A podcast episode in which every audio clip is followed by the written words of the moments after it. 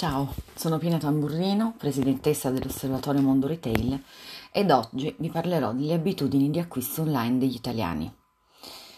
In particolare analizzeremo quali sono i comportamenti adottati dai nostri connazionali sul web nell'ultimo anno e in che modo hanno contribuito alla crescita generale del comparto.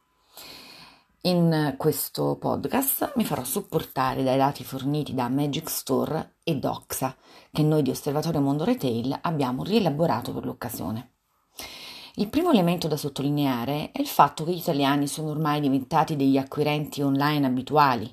Nel 2021 infatti il 92% degli utenti nel nostro paese hanno acquistato online almeno una volta al mese. I consumatori più attivi sono quelli della fascia d'età 25-34 anni, con una quota del 59,3%, seguiti dai 35-44 anni, dagli over 45 e dai 18-24 anni.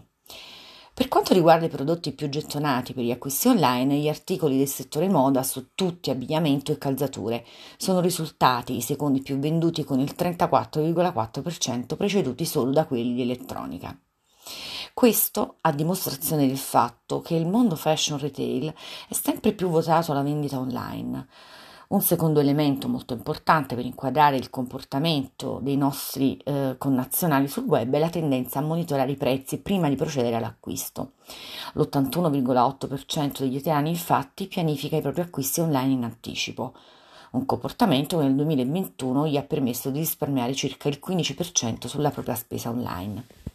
Questo perché, prendendo in considerazione i top 200 prodotti più ricercati sul web, si stima che per ognuno di essi si possano trovare 13 offerte online alternative, di cui 9 più basse del prezzo medio calcolato. Ecco perché il monitoraggio dei prezzi sta diventando sempre più un'attività di routine per chi acquista online, ma nonostante i dati analizzati finora evidenziano l'ottimo rapporto tra utenti italiani e shopping in rete, nell'ultimo anno il 73% dei consumatori sul web ha visitato un negozio fisico allo scopo di esaminare i prodotti prima di acquistarli in rete. Questo comportamento d'acquisto, già conosciuto con il nome di effetto showrooming, ha colpito in particolare il settore della moda, con il 43,8% degli utenti che ha preferito provare prima abiti e calzature in negozio per poi comprarli sul web. Pertanto, se non si vogliono perdere clienti per le aziende del fashion retail, oggi più che mai è fondamentale unire al negozio fisico anche la vendita web, in nome dell'omnicanalità. Tuttavia, già dallo scorso anno l'effetto showrooming sembra viaggiare verso un netto ridimensionamento. Infatti, il 25,8% degli utenti ha dichiarato di aver iniziato a comprare direttamente online nel 2021, senza più sfruttare la vetrina offerta dagli store fisici. Dunque, alla luce dell'analisi fatta da Osservatorio Mondo Retail sui dati forniti da Magic Store e Doxa, possiamo dire che anche in Italia è finalmente giunto il momento della vendita online. Perché sono cambiati i comportamenti e le abitudini di acquisto dei consumatori che si sono spostati sempre più nel mercato web. E questi cambiamenti sembrano destinati a rimanere e a generare nuovi equilibri nel mondo del commercio globale.